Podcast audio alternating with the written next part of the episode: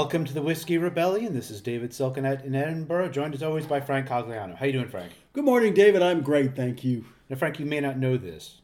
You may not realize this. Tomorrow will be the fifth anniversary of our first episode. You're kidding. Our first episode we recorded immediately after uh, Trump's inaugural address, uh, which is was on the twentieth of January. We recorded the first episode on the twenty-first of January. Uh, so so happy five years. Uh, David, I didn't get you anything. I feel like, has the spark gone out of our relationship? I forgot the date. I feel terrible. Terrible. Uh, I didn't get you anything either, Frank. So, so, so uh, fifth anniversary, what is that? You know, no you know, idea. Is it a paper? It's paper or something. Right. Or... Listeners, look, somebody, somebody probably knows this. To let us know what anniversary it is and so we can get ourselves appropriate gifts. Oh, congratulations, David. Yeah, five yes, years. five years is something. In, in, in podcast years, that's like fifty or something. I, don't, I don't know. Um, and, well, we should say, for those listeners who've stuck with us through five years, years yes, you, you guys are the ones who deserve the gift too. Yes. Thank you, thank you for those of you who've listened to, to us ramble for, for close to two hundred episodes over five years. Right. Um, among the the news stories that some people may have missed uh, in the recent past uh, was a story uh, first reported, I think, in Politico, that Trump supporters in Michigan and Arizona had filed forged documents with the National Archives that incorrectly certified Trump Uh, as the winner of the Electoral College in those states. And subsequent reporting has discovered forgeries submitted from other states, including Georgia, uh, Nevada, and Wisconsin. Uh, and so we thought it'd be fun to talk about forgeries in American history and, and what who has been forged and why they've been forged and the impact, if any, of these forgeries have had on, on the course of American history. Yes, yes. So, so, so David, about these these false returns that were... Yes. I didn't know you could file things that regular citizen can file things with the National Archives anyway. Apparently, we can send something in the mail, and and you know, so these these you know alternate sets of electors sent documents, and and the interesting thing about them is they all actually look remarkably similar to each other. The formatting from these different states seems very similar, whereas the actual sort of real certification from from these states is all formatted very differently because each state has their own particular set of paperwork that they used for doing this. Um, but yeah, they submitted them to the National Archives. And was it intended? I mean, on one hand, we have to admire their... Um, gumption? Yeah, gumption. I think gumption, we're going to talk a lot about the nineteenth century today. Gumption is gumption, a good, good word. word. Uh, in the sense that it's... it's um, Well, we love libraries and archives as historians, so it's nice to see that others, you know, are so interested in them, in, interested in them that they're trying to manipulate them, right? I guess. I mean, maybe, uh, but I mean, presumably they could then. What I, it's hard to know what their motivations are, but that maybe in you know six months they might say, "Hey, look, in the National Archives there are the real returns or something from these states, and Trump should be." Uh, Return to powers. I have no idea. Fascinating. Right, okay. Uh, it's hard to get in the minds of, of, of conspiracy theorists and whatnot. Sure. But, uh, but in talking about the history of forgery in the United States, and we've got a number of... There's lots of really fascinating examples. There are. There are. Uh, this this could be a four-hour episode if we're not careful. Um, do we need to draw a distinction between forgeries and hoaxes? That's a good question. I mean, I think there's a variety of different motivations that cause people to create fake documents, right? I think there are, uh, you know, some people who are doing it because they think it's going to be like a literary hoax. They think it's going to be funny. They're they like pulling the wool over somebody's eyes. You know, I think about the, um, well, the sort of the, the one that comes to mind is Sid Finch, the the fake player for the New York Mets who threw one hundred fifty miles an hour and had the article about it in in Sports Illustrated, and it was an April Fool's joke. And it, but but it caught everyone off guard for twenty-four hours or something uh, back in the days before the internet in the uh, mid nineteen eighties. Right, and or there's the famous literary hoax in the eighteenth century, you know, the poems of Ossian, written by James McPherson, the Scottish poet and writer, and, and Jefferson gets taken in by that, along with many others, thinking this is a kind of rediscovered medieval text. Text, sure. Uh, are those forgeries, or are they, as you say, like, are they... Well, uh, you know, I think people... There is also the, the category of, of forgers who do it for fame or money, right? And I think that's a slightly similar but but a different category of people. Um, You know, there there was a case in, in nineteen twenty-eight of a California woman who was same claimed to have inherited a bunch of love letters from Abraham Lincoln and, and Rutledge, and ends up getting them published. And there's the thing in the Atlantic Monthly about them. It turns out they're all nonsense, that they're fake letters. Uh, presumably they're doing that for attention rather than more than anything else. Um, but I think there's a separate category of, of forgeries that actually have a sort of a political motivation behind them, people who are trying to accomplish something through creating a fake document or through, you know, creating kind of a fake history to to to justify some political objective they may have in the present. As opposed to just doing it for money or attention or doing it to make mischief. Exactly. Or... Yeah, I think those would be the two categories I would, I would think of. Right. Okay. I mean, I, I, let's talk about some examples, because we got some great, great examples uh, this week. Uh, the first one I've got, and I came across this when I was finishing my current book manuscript, is a letter from seventeen ninety-seven to George Washington. Now, George Washington's going to figure in some of the other examples we give later, but those are people forging Washington's uh, letters or signature. In this case, this was a letter sent to Washington by a name, man named John Langhorne in Virginia. He sent it from Charlottesville uh, to Washington, who was then retired at Mount Vernon. And the Langhorne letter, Langhorne purports to be a Federalist, so he's a supporter of Washington, writing to Washington, who's now in retirement, and basically saying, the way you've been treated by the press um, is really, really terrible, and I'm just expressing some sympathy for you. It's it's really despicable how you've been treated. He's writing this in the aftermath of a letter by Jefferson that was published in seventeen ninety-six that was critical of Washington. The story of that doesn't need to detain us, but there was a this led to the rift between Jefferson and Washington that, that was never healed, um, and Lang the Langhorne letter comes after that.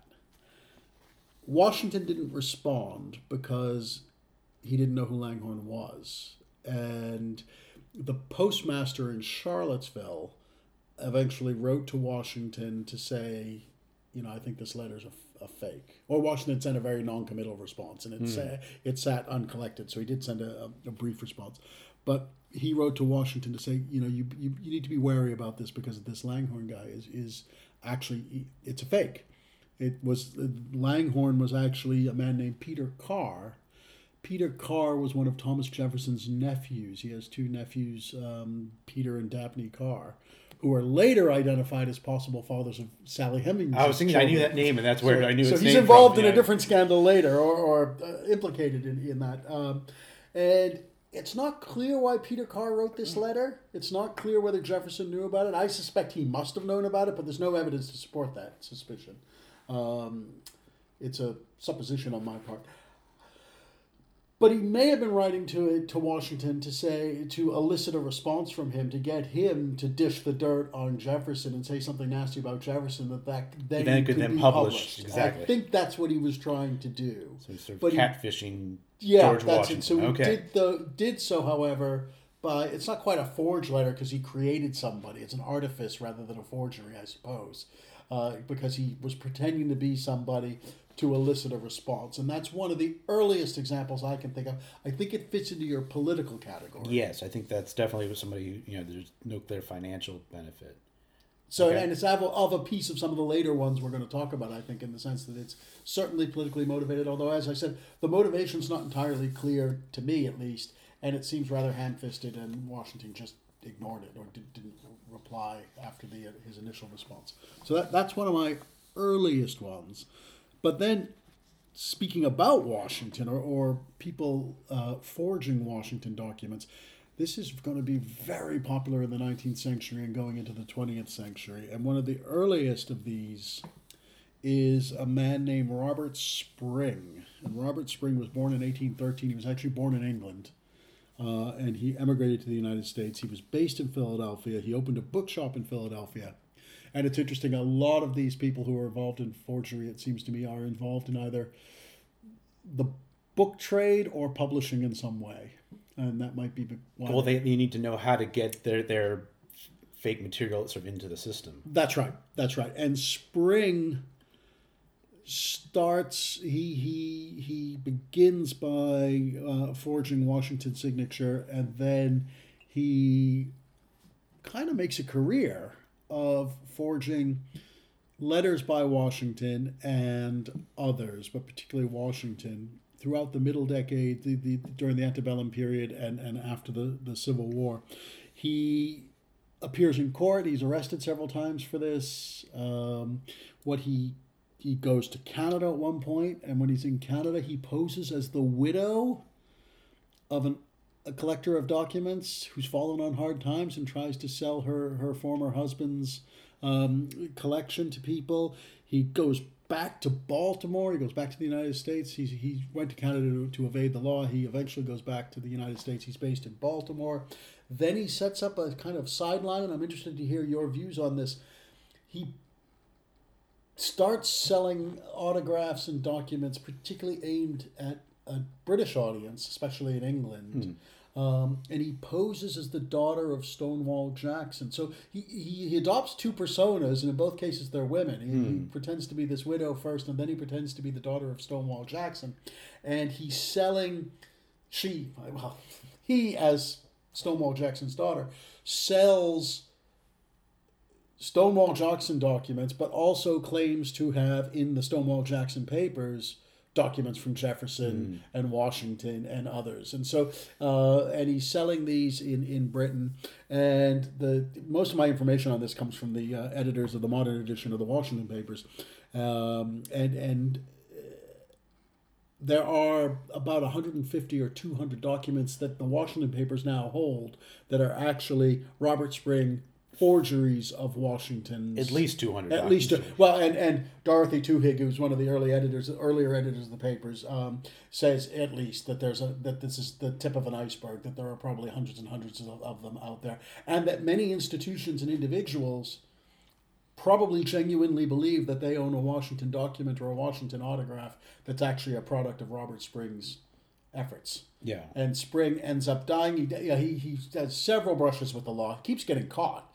Um, and, and he eventually dies in poverty, appropriately, in eighteen seventy-six, in the year of the centennial. But he's one of the earliest people. He's an archetype, because we're going to see a number of people like this, I think, and then one or two you, you can yeah, discuss. Yeah. But I don't know. What do you make of this? Because I brought, I'm bringing well, this to you. Well, so the, you know, the, the, the him adopting this, this role either as a as a widow or as the the daughter of somebody, I think that, you know, the the I'm assuming that is to try to inculcate trust in, in whoever it is that he is selling the documents to, right? Like the the, the widow doesn't know what she has. She is destitute, the sort of uh, you know impoverished. Uh, You know, member of the family who's trying to sort of live off of the that that that and there's a rhetorical trope that that, that he's playing upon uh, to to you know you know explain why she is selling documents so cheaply. It's because they're in poverty and need to liquidate the only asset they have. That's that's an interesting read.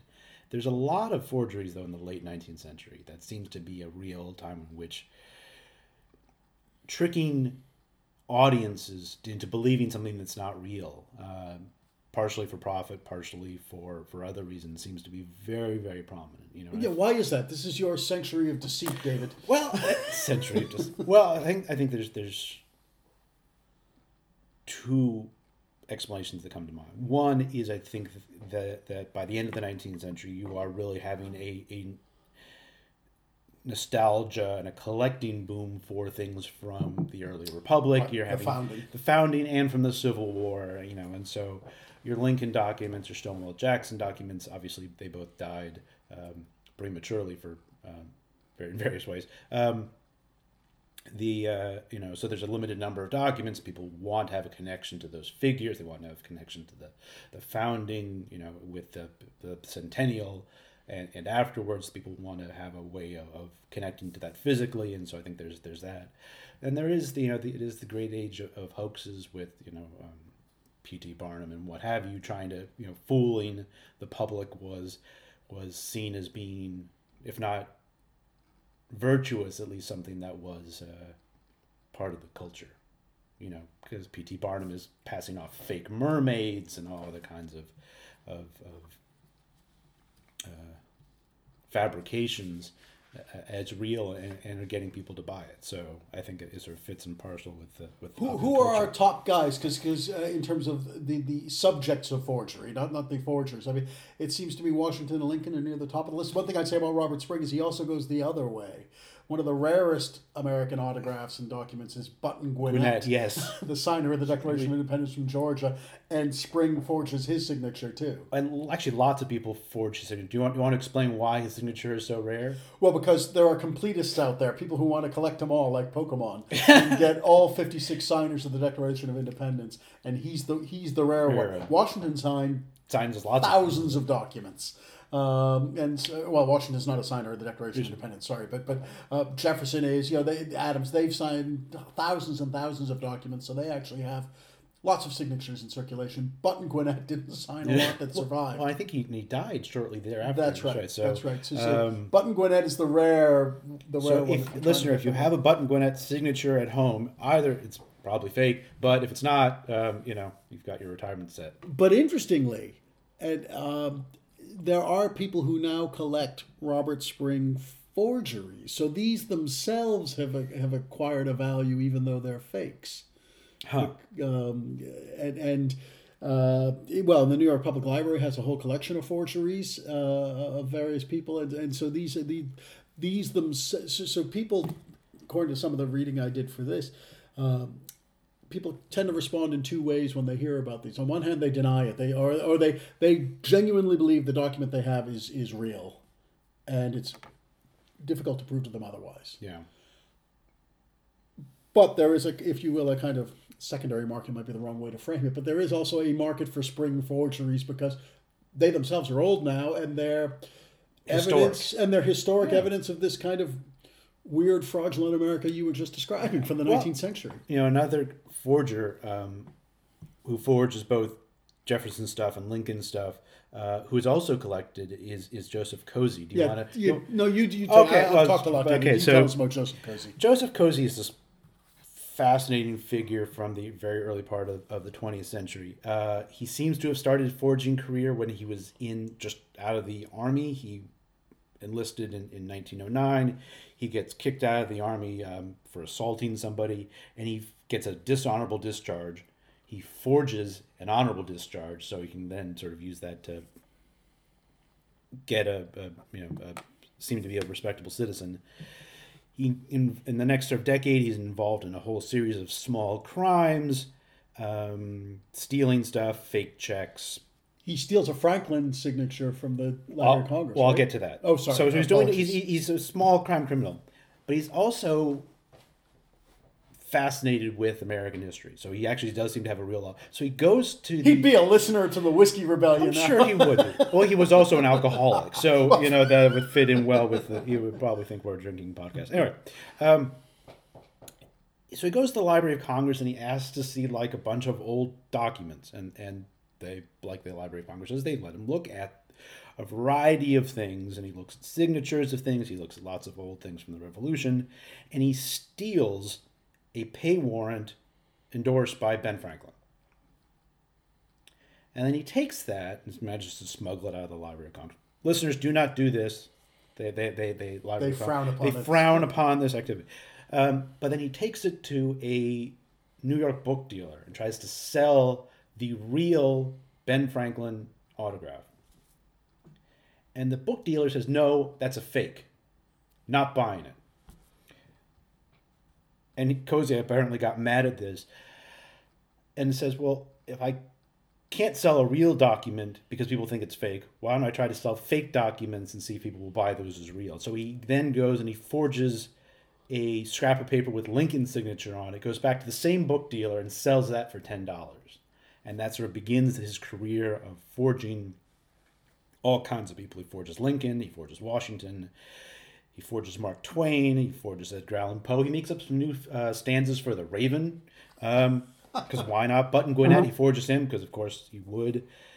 Um, he forges uh, a draft by in, Jeffers, in Jefferson's hand of the Declaration of Independence.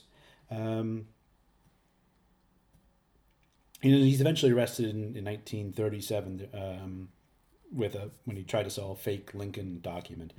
But he put into circulation hundreds and hundreds of, of fake texts. Um, and, you know, some of these are now collectibles because they are supposedly good fakes, or at least historic fakes.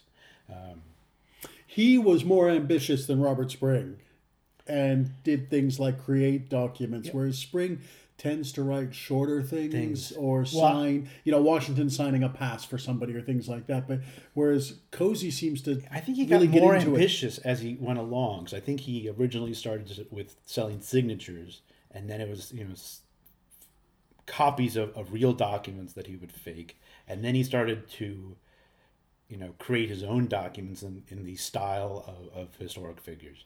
Um, and so he, I think, he liked the, and he talked about this one of the times when he got arrested, he didn't like to f- pass off his fakes to, to amateurs. He liked to pass off his fakes to professionals, because he liked the idea of tricking a professional bookseller, a professional collector, that they were buying a real uh, historic document when, in fact, he had just scribbled them, you know, the day before. So would you say that, that Cosey um, is a...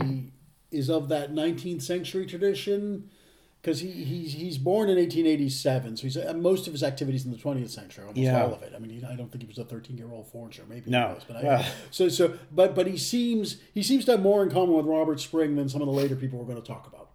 Is I that, think that, I think so. I, I think so. I mean, he seems to be addicted to it.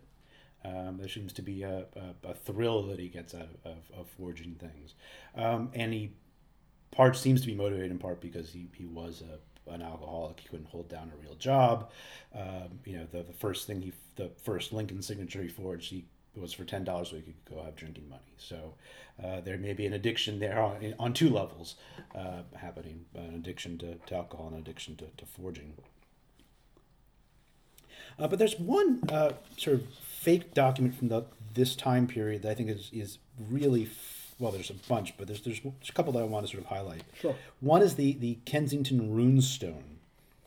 Um, Taking the meaning of document. Uh, yeah. Well, okay. So text. Uh, so text, it's, a, yeah. it's not a it's not a piece of paper. It's actually a huge stone that was allegedly discovered in central Minnesota in eighteen ninety-eight by a Swedish immigrant who was a farmer, and he was plowing. He comes across this big stone. And uh, it's huge. It's like two hundred pounds, uh, large, thick piece of stone. And it has these runes on it that describe Scandinavian explorers from the fourteenth century traveling to Minnesota.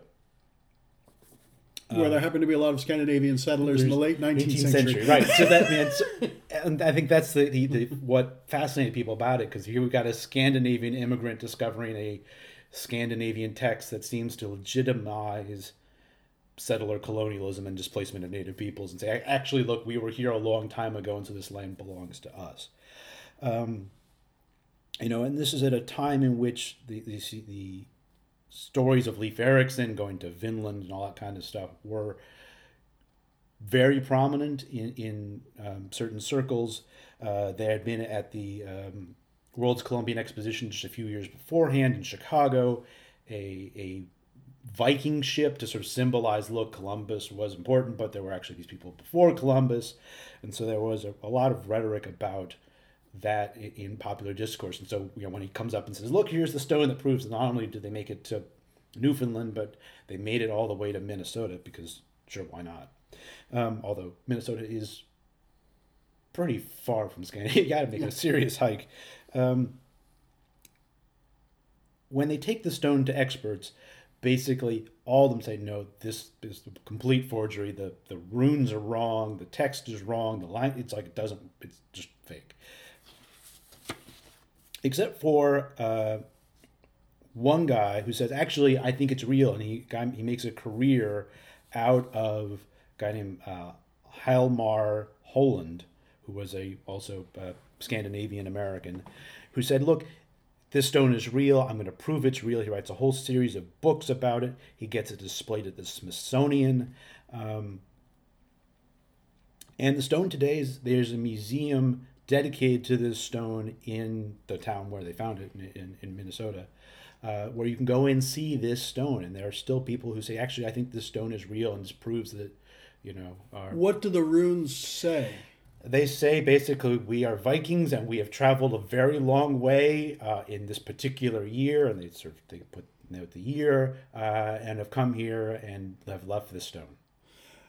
It seems like the, you know what you would imagine a, a, a really amateur forger to say in a stone like that. Sure, but but but this this farmer on whose land it was discovered um, would have had to have some knowledge of runes in order to do that, or could it be easily disproved by experts, archaeologists who could read Nordic runes? Well, so so the, the people at the time said uh, the experts said like, look, these are runes, but like they're not the right runes for this particular century, sure. And there's a you know. Where exactly the stone came from, I think, is still a matter of debate. Whether the farmer made it, whether they um, somebody else made it. There, people have said that Holland, the guy who went on to make a career up, may he may have made it. You know, there's, that part is the, the actual original forger has still been undetermined. But but it, it's an artifact that has, um, you know, every so often you'll see an article where somebody says, "Oh, actually, I think this might be real," and then people say, "No, it's really not real." But uh, people want it to be real. And I think the idea of having a fake that people know is fake, but yet still have faith in is, is fascinating to me. There's lots of examples of documents that people n- know are fabrications, but yet still circulate as real and have currency for some people. And the, the you know, the runestone is stupid and, and, and kind of funny, but, you know, there's some of these documents that are really damaging, probably the most damaging is the Protocols of the Elders of Zion, uh, which were discovered in nineteen oh three, um, originally discovered in Russia, and they, they have this plot of the, the Jews are planning to take over the world, and it, and it's a really uh, to displace Christians and all the kinds of things. It's revealed to be a forgery uh, by a, a London newspaper in nineteen twenty-one. And it's clear that, that Russian security agents had fabricated this document for political ends having to do with things in, in Russia. But despite that, it's a document that people around the world still have faith in it, thinking it's real. And among the people who thought it was real was Henry Ford, who actually spends a lot of time in his newspaper, the Dearborn Independent, saying it's real. And he even publishes a weird book about it saying it's real. Um, and it's a text in white supremacist circles that it still has a lot of currency, despite the fact that it was pretty definitively proven not more than one hundred years ago to not be real. Uh, those kinds of documents fascinate me. What is it that leads people to believe in hoaxes that are clearly, or fabrications or, or forgeries that are, that, despite you know the evidence pointing to the fact that they're fabricated? Um, You know, and obviously those kinds of things are, are the most dangerous of these forgeries. Yeah, that's more sinister than Robert Spring or Joseph Cosey passing off a Washington or Lincoln signature to buy drink money. Yeah, no, I mean, so I think that's, a, you know, that's definitely, if you think about the categories of things, I think that's, you know, much, much more in the um, fabrications that have a, have a political end to them. Um, There's a bunch of them, though, that in the twentieth century. Should we talk about the the twentieth, the late twentieth century ones? Probably, probably, probably the more interesting one that many listeners may know about is the Canuck letter. Yeah, tell us about the Canuck letter, David.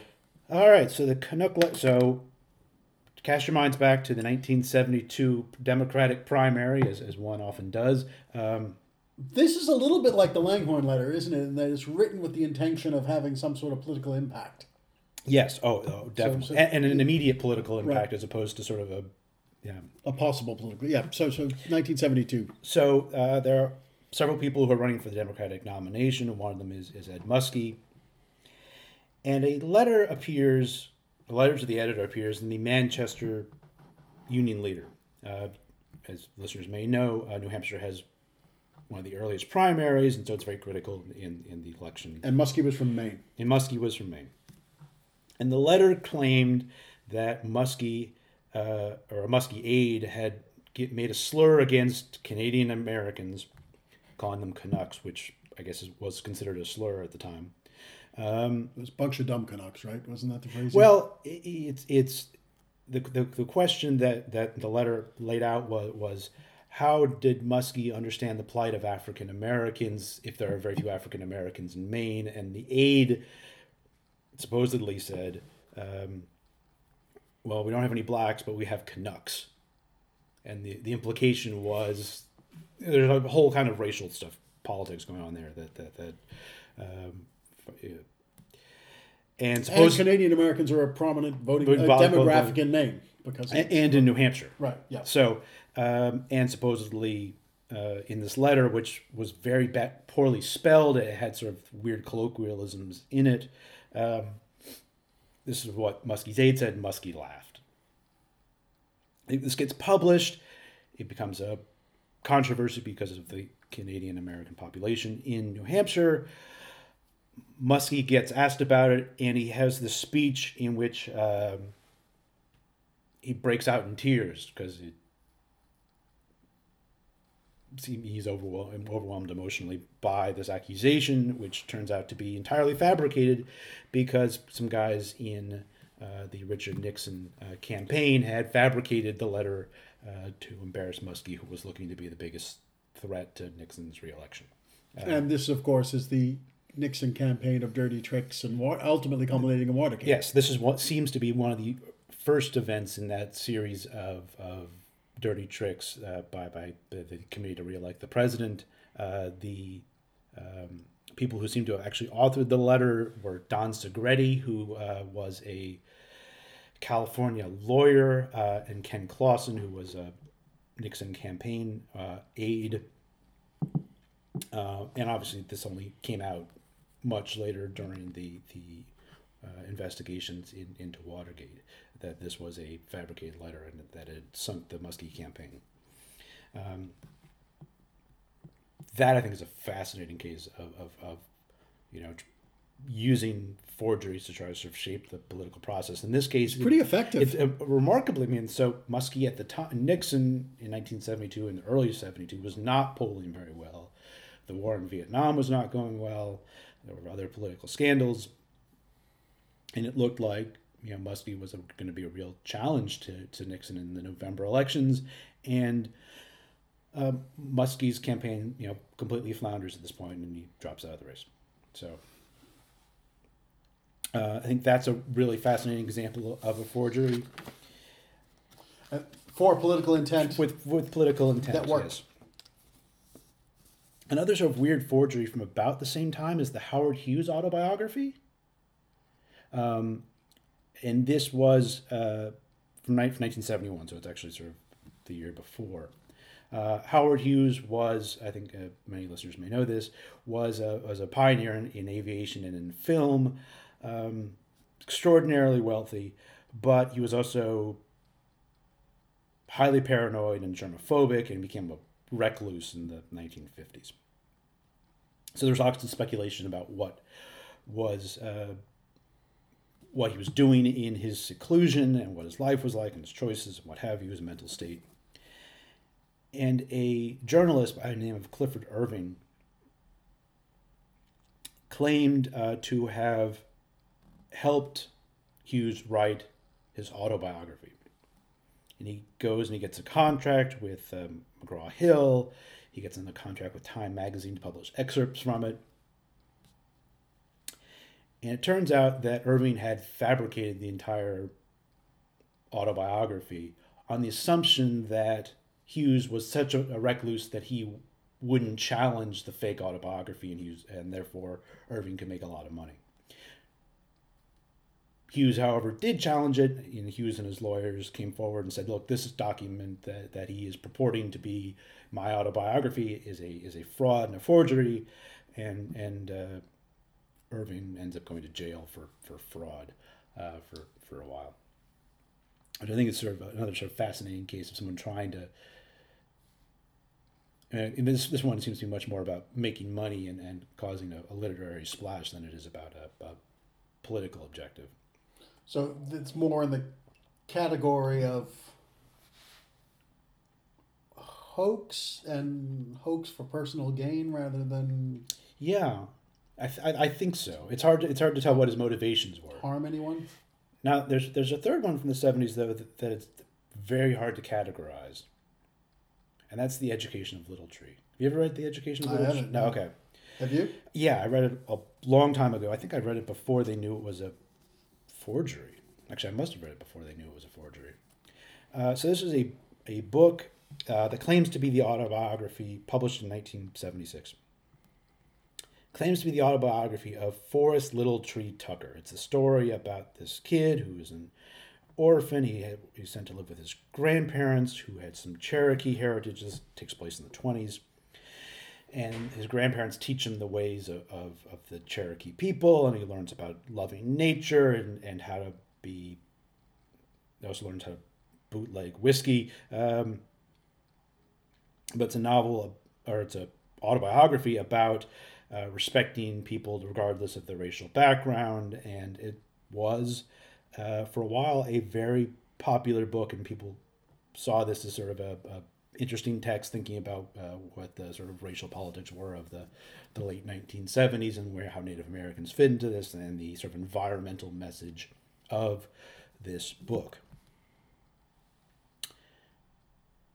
Well, it turns out, and this only became clear in nineteen ninety-one, that the author uh, was a man by the name of Asa, Asa uh, Earl Carter, who was a Klansman, a speechwriter for George Wallace, and who actually had once tried to run against Wallace as a more rabid segregationist than, than Wallace was. Wallace was too liberal for him. Yes, but he's one of the, he wrote the draft of the Segregation Now, Segregation Forever speech. Really? Okay. So so this guy, you know, so the the uh,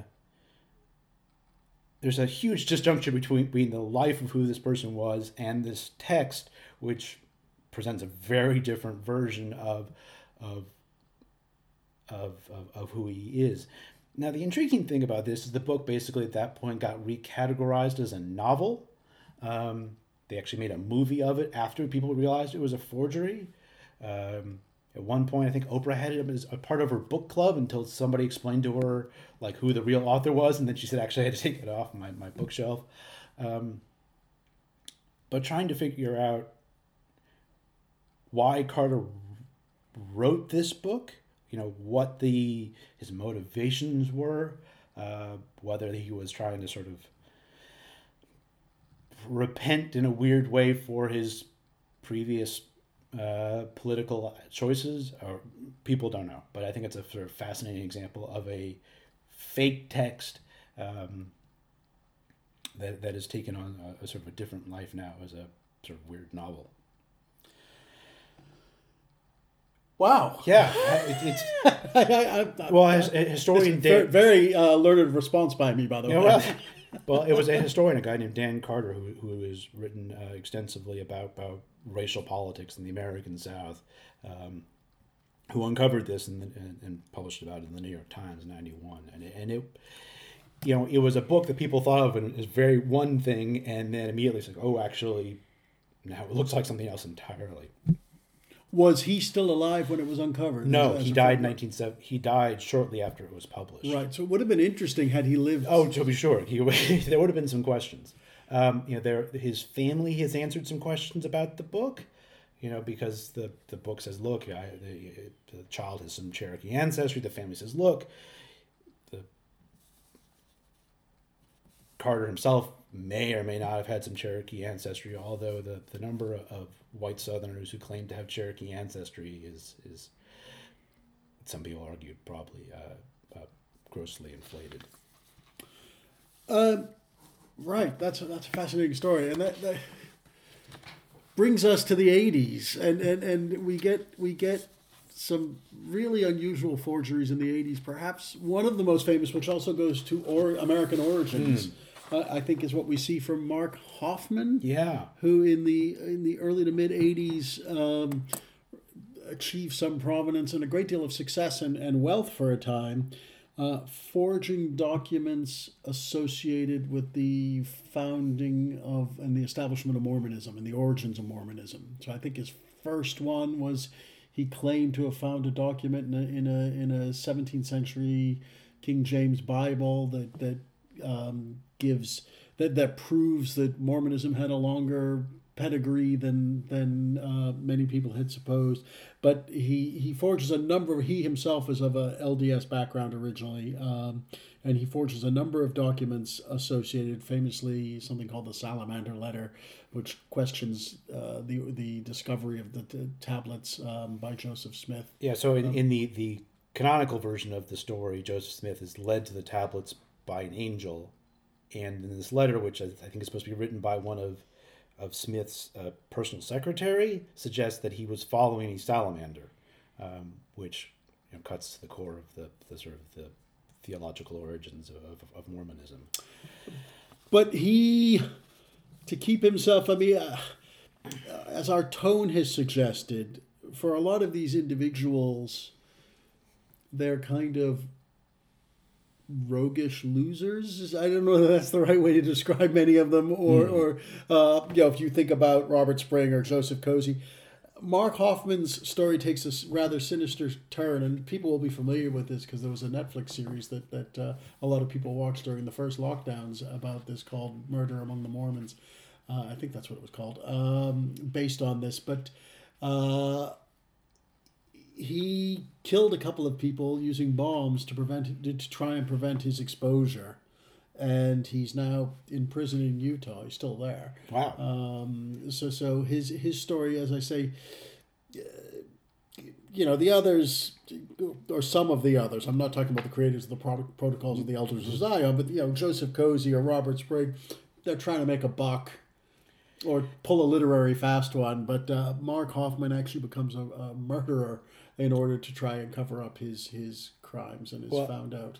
I mean, I, my, my my understanding, at least, is that he grew up Mormon, but then became alienated from his faith. Yeah. And I think, you know, he's actually trying to actively undercut the the the, the, the theology of the denomination. Yeah, I mean, a friend of the pod and somebody we've spoken to before, and a great historian of all of this, um, Ben Ben Park has written about this, and when the when the Netflix series came out, Ben wrote some some things. In fact, we should probably link to them on the show page. But uh, yeah, so so Mark Hoffman is an interesting case, one of the more interesting recent ones. And a, shortly after that, and this is perhaps more like the uh, the Runestone, uh, we get a material forgery again, or, or a fraud, or a fraud, I guess is a better way to put it, which is Thomas Jefferson's wine Tom? is discovered in the mid nineteen eighties. Um, the provenance of this, unsurprisingly, is very uh, murky. But a German wine... Did someone find it in their basement? Like how? Well, a like... German wine... Yes, a German wine dealer claims that uh, uh, several bottles, actually, uh, bottles of wine allegedly purchased by Thomas Jefferson were discovered in the basement of the home that he had owned, or he had lived in, he didn't own it, when he was ambassador, U S uh, minister in Paris. And he sold these, and the wine was in period bottles. Okay. And engraved on the bottles, it said T H, full stop, period, J, period, Thomas Jefferson. So his initials were on the bottle. Does, um, does, does, does Jefferson usually inscribe his initials on bottles? Not to my knowledge, but he did use his initials that way. He abbreviated his name Thomas, not with a T, but with a T H, which mm-hmm. was common at the time.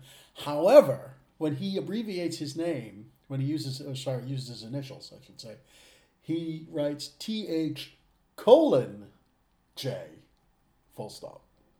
Okay. I don't know. I mean, Jefferson's use of punctuation is idiosyncratic anyway. So, so there's a slight anomaly there. A lot of people buy this. Oh no, no, there isn't a lot to buy, but they, they buy the story. There's okay. a book about this that comes out in the in the early aughts, um, or about two thousand eight, called "The Billionaire's Vinegar," um, and and uh, Christopher Forbes, who's from the Forbes family, as in Forbes magazine, the the, the, the billionaires, mm. he buys one of these bottles for one hundred fifty-seven thousand dollars.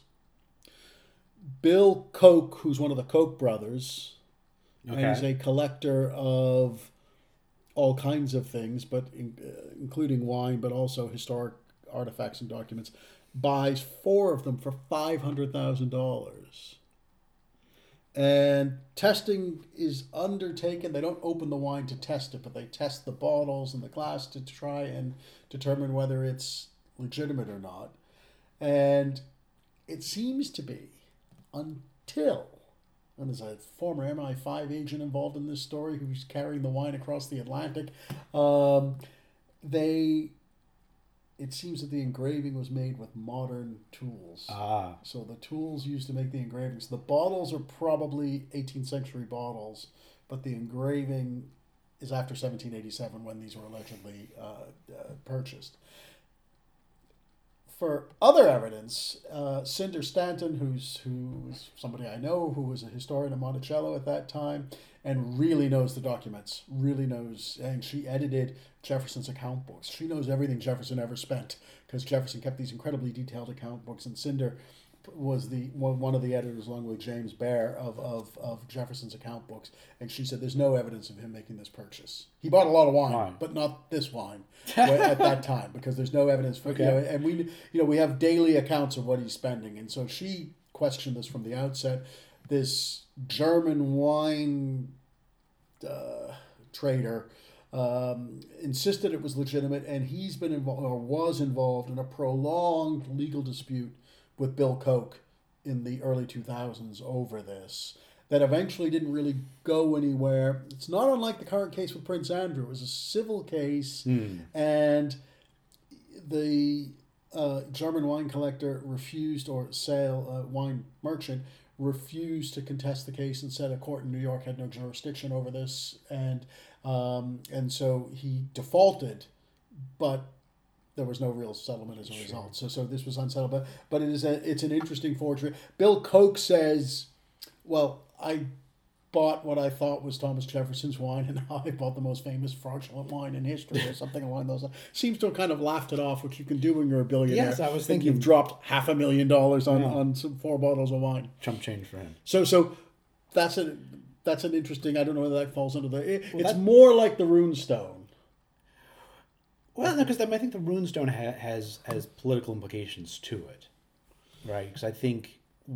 one of the things that the runestone, and, and there were actually a bunch of other similar kinds of runestones that have been discovered in various parts of the United States. So I think one of the implicit claims in things like the runestone is that the United States belongs to white people, and they have a historic claim to it that that challenges Native American claims to, right. to, to land, right? If, if you can say, look, this land in Minnesota has always been, or at least has been for... you know, seven hundred years, been been claimed by by Scandinavians, then we can, you know, displace. Whereas this guy seems like he's trying just trying to make a lot of money.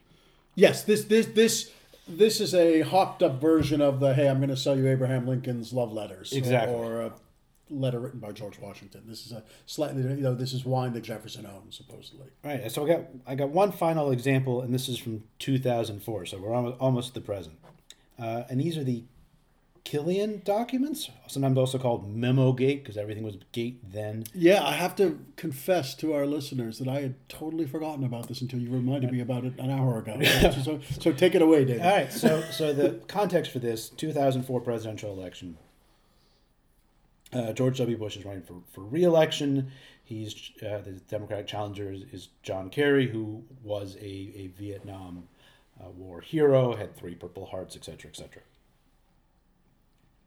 There was a concert. There were debates about Bush's military service, and they had been going back for a while, but they had surfaced, especially in this election. Bush uh, had, did not fight in Vietnam, but he was a member of the Texas Air National Guard,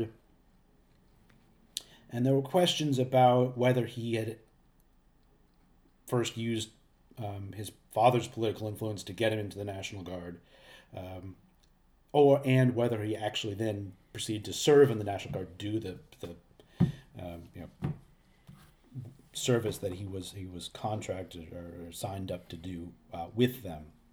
There were claims that he had been AWOL, uh, but various files had been mis had gone been missing or destroyed um, in subsequent years. Uh, Just before the uh, election uh, in September um, of two thousand four, C B S runs a story uh, that is purportedly personnel files from Bush's commanding officer, uh, a guy named Jared Killian, uh, in the Air National Guard, which say that Bush didn't show up, and when he did show up, he wasn't a good uh, airman, um, and disobeyed orders and did all those kinds of stuff. And they show these files on T V as being sort of evidence of uh, Bush not not not not uh, being a good good good airman. And almost immediately after they run these this this story, uh, bloggers say, actually, we're pretty sure those documents are fake. And the uh, explanation for why they were fake was basically that the the font that was used and this, the kind of Uh, proportional fonts uh, that were in the documents were not available on commercial typewriters in the early nineteen seventies. Um, and so these must have been composed on a modern computer using uh, uh, word processing software, not a nineteen seventies typewriter. Well, they shouldn't have written them in wingdings. um But but this goes, David, so sorry, can, can, can I offer sure. two, two, two responses to this? One is the, the better forgers that we've seen, going right mm. back to fellows like Spring and Cozy, really try to either use period paper or ink or to recreate it. And it's a really, it's a rookie mistake not to do so. So they should have got an old Smith Corona no, to exactly. type these things up. But does that suggest, and, and I sorry, I haven't let you finish the story. Yeah. Uh, Was this intended to deceive, or was it intended to fail, which would have benefited Bush? Because the story goes away then. Yeah, well, that's a good question. I'm not sure they've.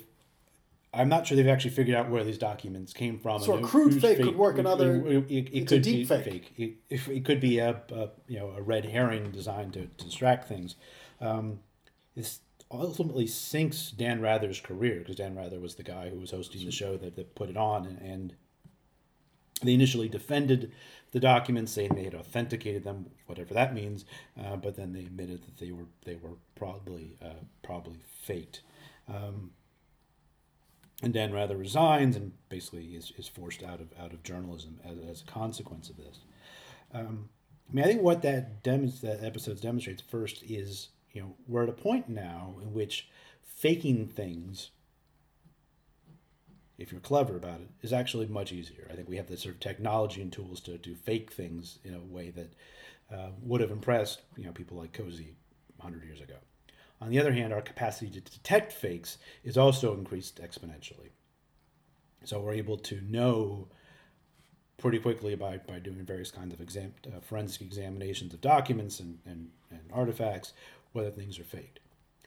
Um, you know, and we've got the whole phenomenon that's going to be, I think, prevalent in the next few years of deep fakes and other kinds of fake, not only documents, but fake audio and fake visual and fake photos that are going to be very hard to distinguish from the real thing, um, at least at first glance.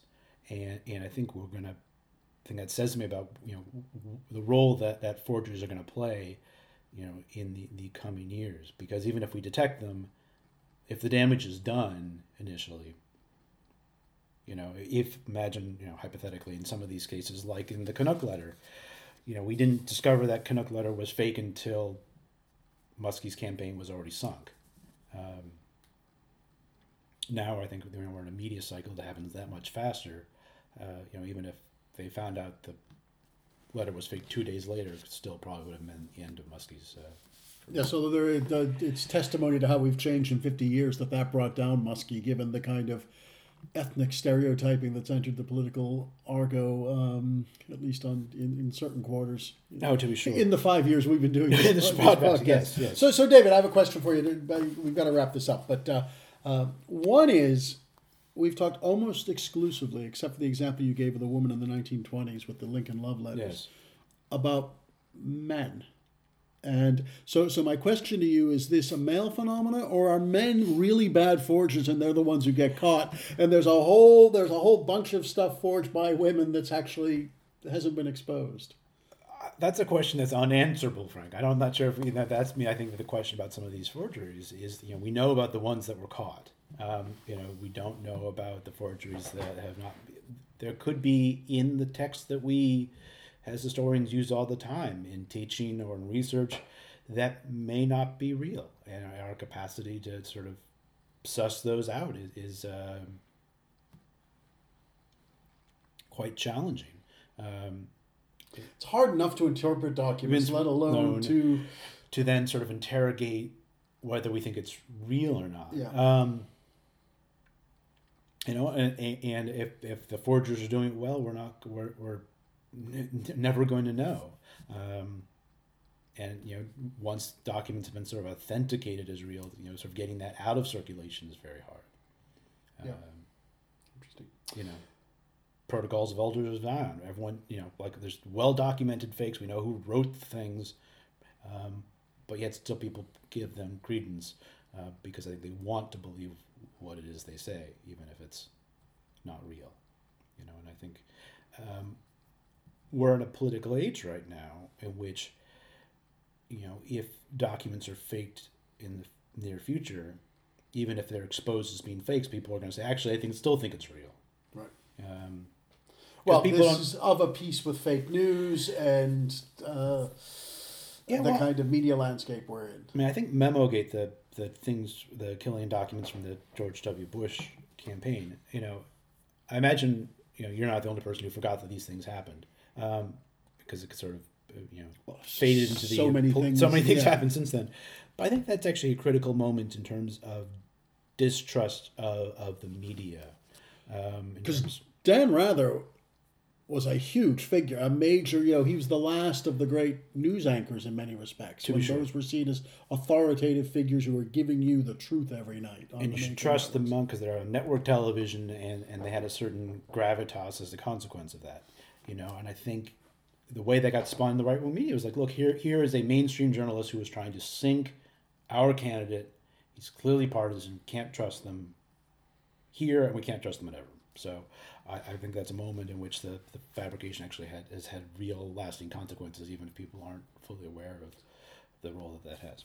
Right, time for last drops, Frank. What's yeah, well, actually, we've been talking a lot about documents and documentary editing, and I want to pay tribute to a woman who passed away recently, um, uh, unexpectedly, uh, named Jen Steenshorn. And I knew Jen a little bit. She had been a... Um, she worked on the John Jay Papers project, where she was an editor there for many years. Uh, I think I think she was worked on seven volumes in that series.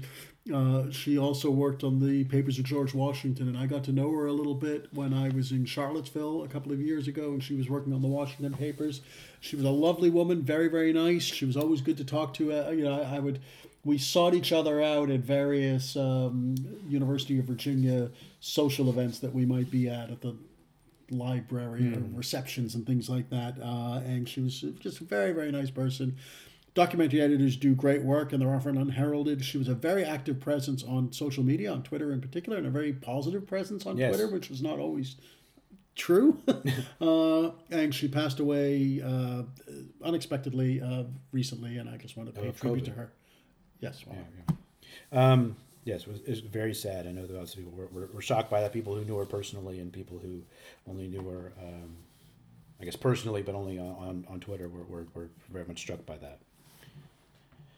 What about you, David? What uh, have you got? So I just want to point people to a very interesting story that ran in the Washington Post, uh, by produced by a team there, where they're trying to document, and it's still an ongoing project, document slave owning among members of Congress, and they've documented hundreds of members of Congress um, from I think thirty-seven states that were either slaveholders while they were in Congress, or before they were in Congress, or after they were in Congress. But it really speaks to um, you know how powerful an interest slavery was as an institution politically, how pervasive it was uh, before the Civil War, and it, even afterwards. They, they document that. Form, former slave owners remain in Congress, you know, well into the twentieth century, um, and the ways in which slavery shaped American politics. So it's it's an interesting story. There's some interesting graphics that go along with it uh, that, that are sort of worth looking at as, as a way of uh, chronicling the impact of slavery on politics. Right. Excellent. Okay, David. Cheers. Till next week. Happy anniversary. Happy anniversary.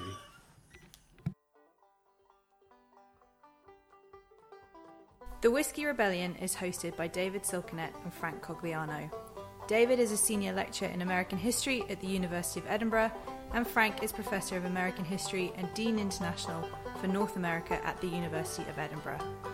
The Whiskey Rebellion is available on iTunes, Stitcher and Podbean.